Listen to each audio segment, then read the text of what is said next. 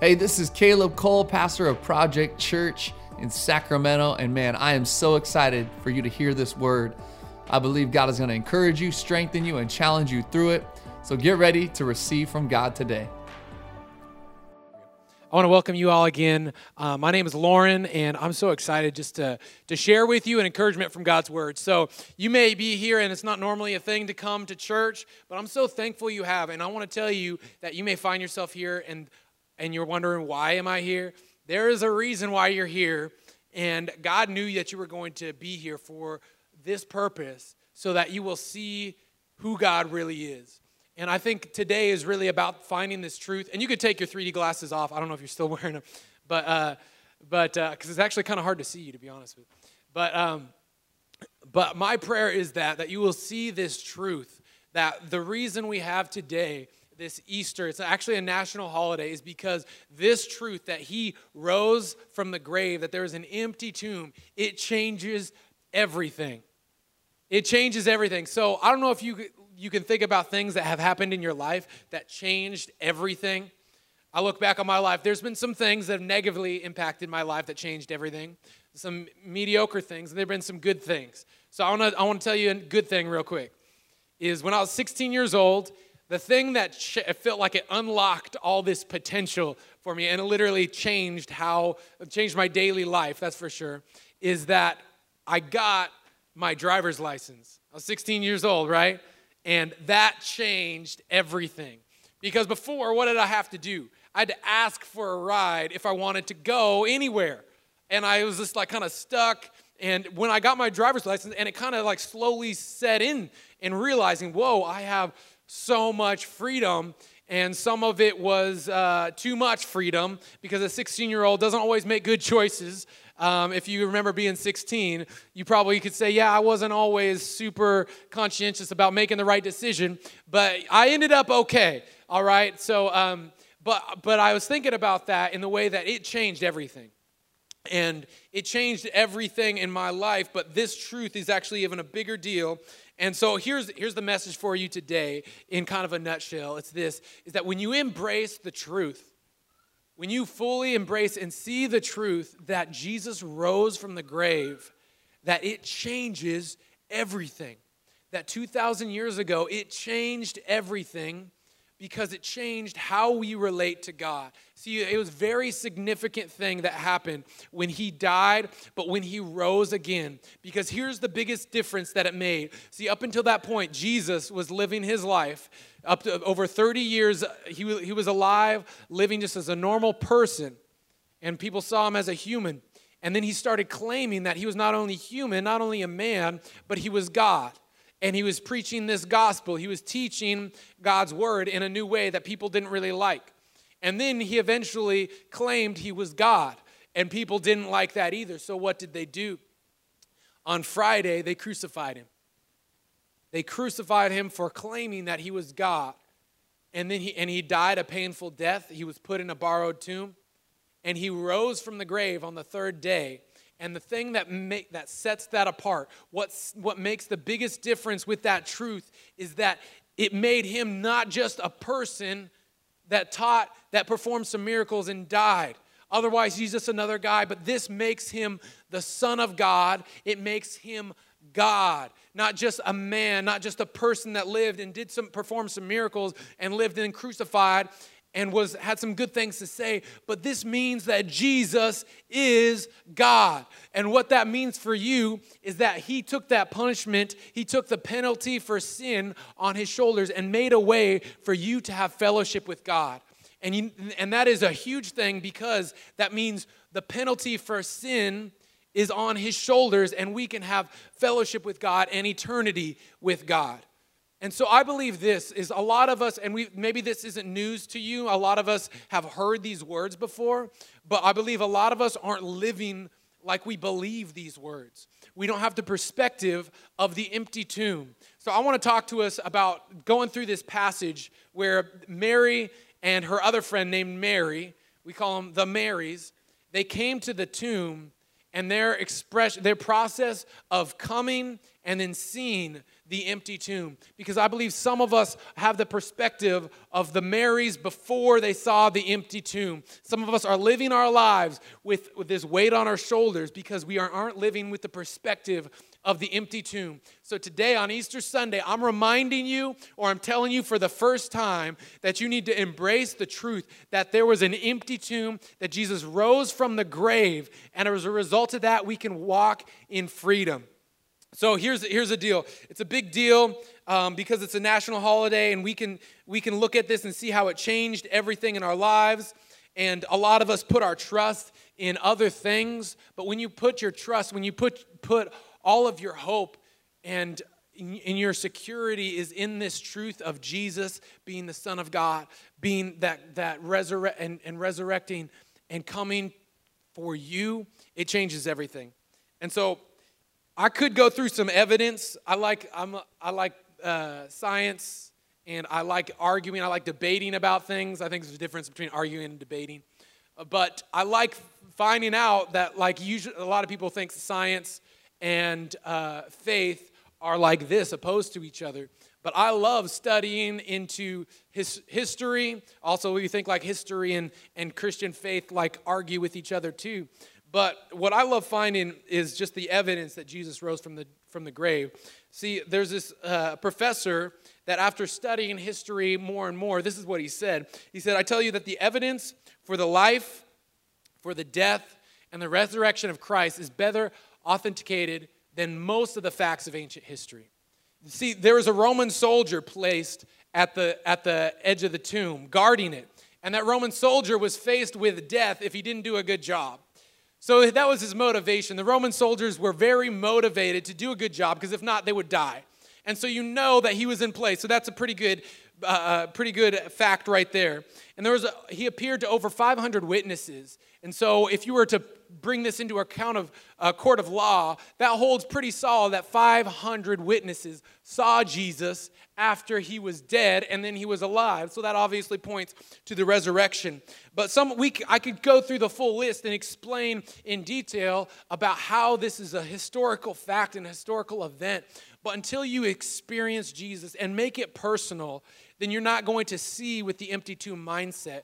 And you're going to still have this weight on your shoulders, and you're not going to be living with freedom. So that's what we're talking about today. Here's, here's the story of the two women who went to the tomb and saw the empty tomb.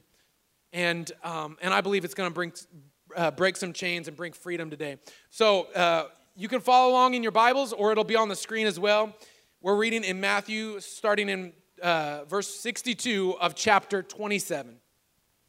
So this is what it says The next day, that is after the day of preparation, the chief priests and the Pharisees gathered before Pilate and said, Sir, we remember how that impostor said while he was still alive, he said, After three days, I will rise. That was Jesus claiming that he will rise again three days, prophesying and speaking it out.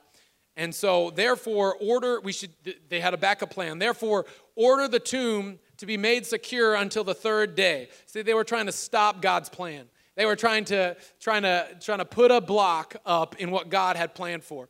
And said, lest his disciples go and steal him away and tell the people he has risen from the dead. And so they were trying to fabricate, they were saying, what if they try to fabricate this and make it a hoax?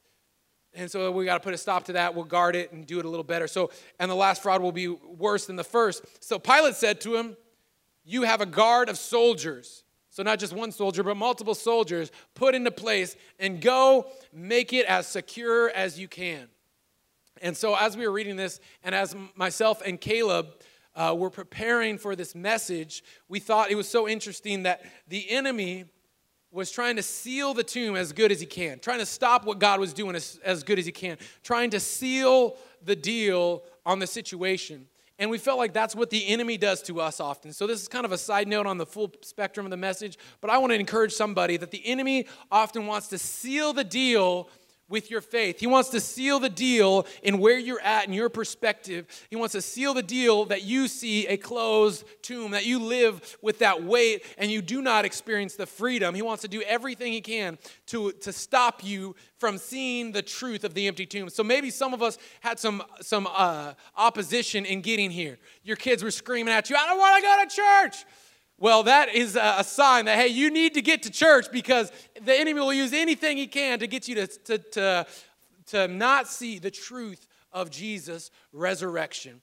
And so I want to encourage someone today that don't be stuck because Jesus rose from the grave and the enemy's plans didn't actually stand a chance. Let's look, let's keep going. So they went and made the tomb secure by sealing the stone and setting a guard. And then Matthew 28, verses 1 through 6. Now, after the Sabbath, towards the dawn of the first day of the week, Mary Magdalene and the other Mary, the two Marys, went to see the tomb. And behold, there was a great earthquake, for an angel of the Lord descended from heaven and came and rolled back the stone and sat on it. His appearance was like lightning, and his clothes was white as snow. And for fear of him, the guards trembled and became like dead men. But the angel said to the women, Do not be afraid, for I know that you seek Jesus who is crucified. He is not here, for he has risen as he said. Come see the place where he lay.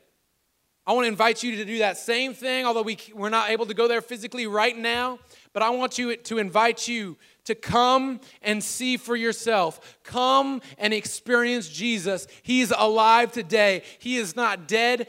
Come and see that He is alive, that He has risen.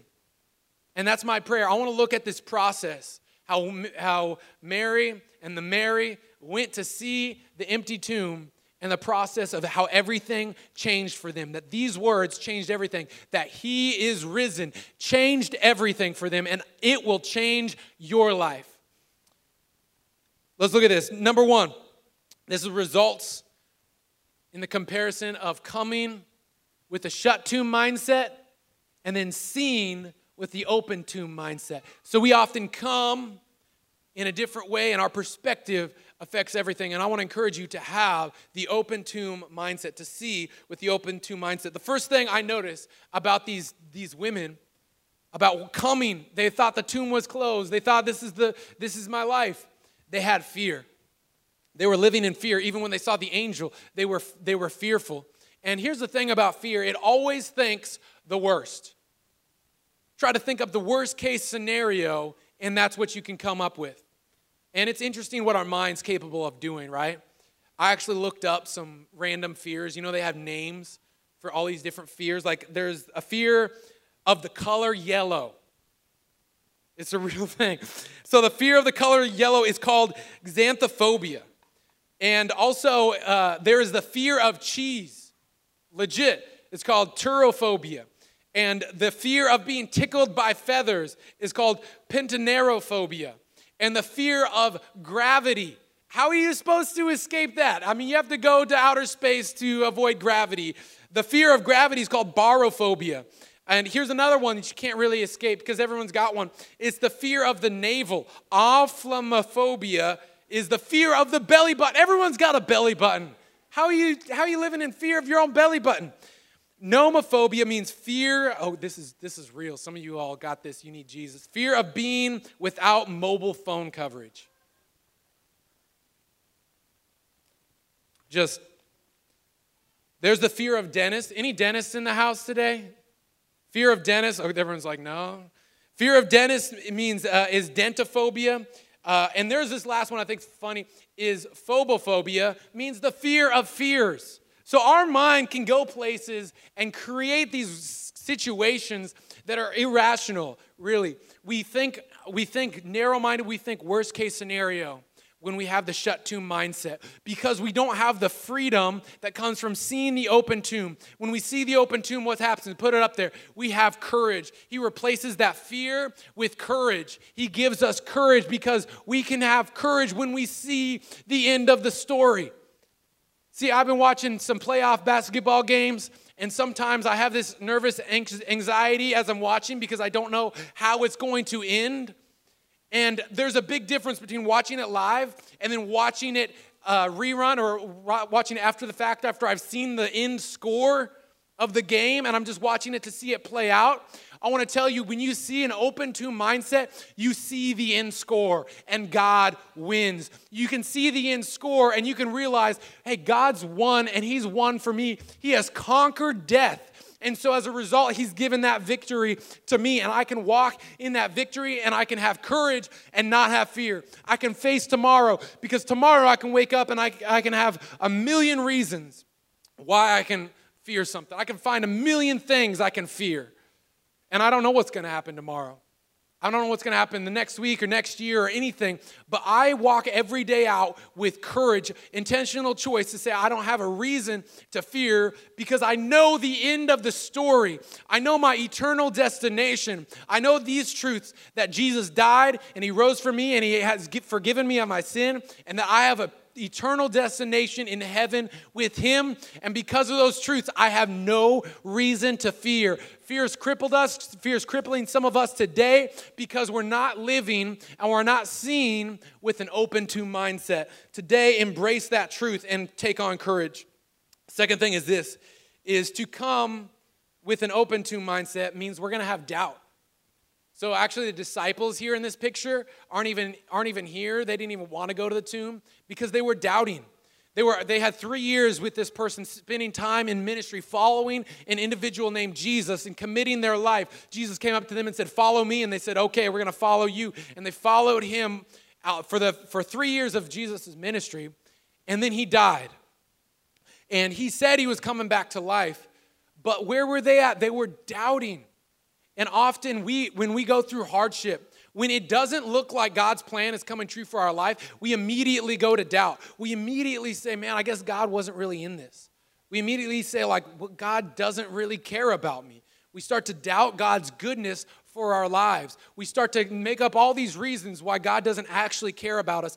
And I want to encourage you in the midst of hardship is when you should embrace the truth that you know the enemy wants to seal those deals. He wants to seal the tomb and he wants to take advantage of that doubt coming in. And what, what Jesus wants to do when you see with the open tomb mindset, he'll take this doubt and he'll bring you back to the truth that no, hey, maybe life, he, he never promised me things are going to be perfect. He never promised me life would be free from hardship. Actually, the opposite. He said, Hey, you will experience hardship, but take faith because I am with you. So, in the midst of doubt, we need to embrace the truth. And in the midst of doubt, that's when our faith really comes alive. And, and He wants to give you faith when you see with an open tomb mindset. When you do that, you'll be able to conquer that doubt which cripples us. Number three is this is results when we come with a shut tomb mindset is, is sorrow.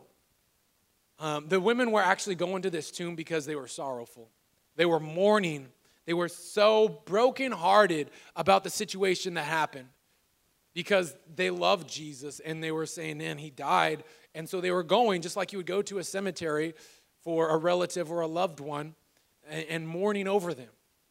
And so they walked up with the closed to mindset with sorrow, but they left there joyful. They left there with joy in their hearts. Matthew 28 says, in verse 8, they said they came to the tomb to mourn, but they left rejoicing. Some of us came in here with a closed to mindset. We're thinking about all the things that aren't so great in our lives. And we're thinking about all the reasons, man, I, I have a reason to be sorrowful today but he replaces that sorrow with joy. Let me tell you, there's a lot of reasons why I can come up and say, man, my life isn't that great. There's a lot of things I don't have. There's a lot of reasons I can come up to say, man, when I wake up in the morning, I just want to have sorrow. I just want to say, man, life isn't that great. But I want to tell you something that a lot of us have this thing confused with joy and happiness. See, a lot of us, even we are even told in the description of uh, in the Constitution, the life, liberty, and the pursuit of happiness. And we're trying to obtain this happiness thing, but this happiness is, is different than joy because happiness depends on what's happening. Happiness is circumstantial, and people will let you down. The things that you're putting your hope in, the things that you're hoping that will make you happy, will let you down. It's just only a matter of time. But when you put your faith, when you put your trust, when you put your hope into Jesus, He will never let you down. And that joy, nothing can take that from you. Nothing can take away that joy in your life. Nothing can take away the, the joy in your heart because you know it's based on Jesus who said, I will never change. He says, I'm the same yesterday, today, and forever. I'm not going to change. I'm not going to start with you. I've, I've been thousands of years faithful with staying the same, and I'm not about to start with you. He will never let you down. And so some of us are experiencing just this sorrow. We, we're lacking our joy. Maybe you wouldn't describe yourself as sorrowful, maybe you would, but you definitely wouldn't describe yourself as joyful. I want to encourage you to see with an open tomb mindset, to see that Jesus has risen from the grave, and that is a reason to be joyful. It's a reason to say, God, thank you every day when you wake up. Man, I have a joy every day, not based on my finances, not based on, on, on anything, because all those things will fluctuate. But I have a joy based on Jesus dying for me, raising from the grave, and nothing can take that away. So today you have a reason to be joyful no matter what. The last thing is this, and I pray this speaks to you, is that we have hopelessness when we come with a shut tomb mindset. They, they were holding their heads low. The women walking up, not only was there fear and doubt and sorrow, but there was also this hopelessness that they had in their heart. They were, they were hanging their hand, heads low.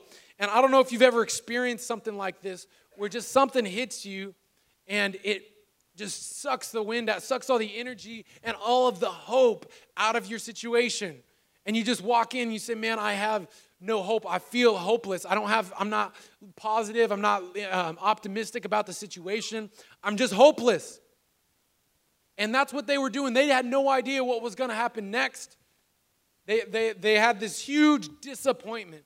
And I feel like a lot of times in our lives, disappointment and how we handle disappointment specifically is, is, is really what tests our faith. It's really tests who we are. Because we can come to church and say, Yeah, I'm a Christian. We can not even go to church and say, I'm a Christian, I believe in God. But when hardship hits, when something you weren't expecting to happen happens in a negative way, and you say, God, why did this happen? When hardship hits, that really tests out what you believe. So some of us have put our hope in money, some of us have put our hope in people. In relationships we have, but people will let you down. Money will let you down. The stock market's gonna change. Your job's gonna change. There's, we put our security in these things. We put our hope, we put all our eggs in this basket to say, I hope this works out. And when those things don't work out the way we have, we find ourselves totally lost. We find ourselves hopeless we find ourselves walking up to this tomb that we were putting all our hope in, and we say, Man, this didn't work out the way I wanted it to. I want to just encourage you today what this means, what I'm talking about today, what, what it looks like to live this out and see with an open tomb mindset is to really embrace this truth. This is the most powerful truth of mankind is to know that Jesus died and that he rose again and he did it for you. That is the big, best, yeah, let's give it up for that. That's the best truth in mankind history. And so I, am preaching for two reasons. One, to either remind you of that truth, or one, to tell you of that truth that you need to embrace it, that you need to live that way, that you need to see that way. An empty tomb, you need to see that there's an empty tomb and that there's there is no reason to fear because there's an empty tomb. There's no reason to doubt because there's an empty tomb. There's no reason to have sorrow because there's an empty tomb. And there's no reason to have hopelessness because there is an empty tomb. I wanted to remind somebody of that today. That's a powerful truth. And I, I, I was compelled today to speak on this subject and lay it out the way I did because I feel like so many of us are weighed down by all these things. And the reason we're weighed down is because we're letting it weigh us down. See, Jesus has opened the door and He's not going to force Himself on you, but He's going to say, I'm here for you if you need me. And He's saying, like, hey, this, there's, there's a better way. He's opening the door and just saying, hey, do you want to see this way? And seeing this way mean, means you everything changes. Everything changes when you see this way. So I'm praying today. I was praying all week long and actually months leading up to this day, specifically on Easter, for this message that people will be set free in Jesus' name. People will be set free from these fears. I don't want to live in fear. I know you don't want to live in fear. You don't want to live in doubt. You don't want to live with sorrow. You don't want to live with hopelessness. And, and, and that's our mission As Project Church, we're leading people to find life and freedom in Jesus. There's nothing special about me or anybody at our church. There's just something special about who we're pointing you to and saying, hey, I want to let you know that Jesus is here and you don't have to live in fear. And so I want to pray for you today. And I pray that this encourages us today. Maybe you have a lot of family plans. I want to encourage you that you don't walk out of here with the, the rest of the day before you get right with Jesus. Because the, the, here's the other thing that was on there. I know I put the scripture up there. Is that is that uh, the whole purpose of this? If we live with a mindset that he that it's a shut tomb, that he didn't rise from the grave, but when we see the empty tomb, that means our sins are forgiven. So here's an important truth: is that is that our sin is the one thing that can separate us from God. And like I said, He's here just waiting. He says, Hey, I'm here if you need it. All He asks us to do is to say, is to call on the name of the Lord.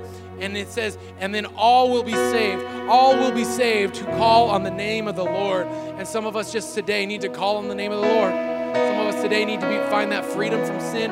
Some of us today need to be set free from the bondage of sin, which is the separation from God, which is spiritual death but he says, I'm giving you life and fellowship with, with him and eternity with him in heaven, a place for you that you know that your eternal destination that when you die that he says no i have saved you a place in heaven and he doesn't ask you to go get your life right he doesn't ask you to go okay go make sure that you're good but he says no I, I love you just the way you are and i took the penalty of that sin I took the penalty of that sin. You don't need to go try to try to make up for it and try to balance out the good and the bad. That's poor theology. That's what the Pharisees thought that they could do good enough, that they could do good enough to make their way to heaven. But I don't know about you, but I've done some stuff that I regret. And there's no way I can balance out the do the good with the bad and the do the more it just doesn't add up. Because scripture says in Romans 3:23 all have sinned and fallen short of the glory of God. In Romans 6:23 says the penalty of sin is death. And that's the beauty and the love that he has for God so loved the world that he gave his only son so that none may perish but have everlasting life, have eternal life in him. And so I want to pray for us today. God is here with you. Would you bow your head? We hope this word encouraged you today. If you haven't heard, we recently purchased a building in Old Sacramento. This is going to be the permanent home of Project Church. We are here to stay in Sacramento. But I wanted to ask you if you would consider giving, uh, donating to help make this vision come to fruition. You can go to www.projectchurch.com backslash believe to see more about the building and to donate. God bless you, and let's see what God can do through us.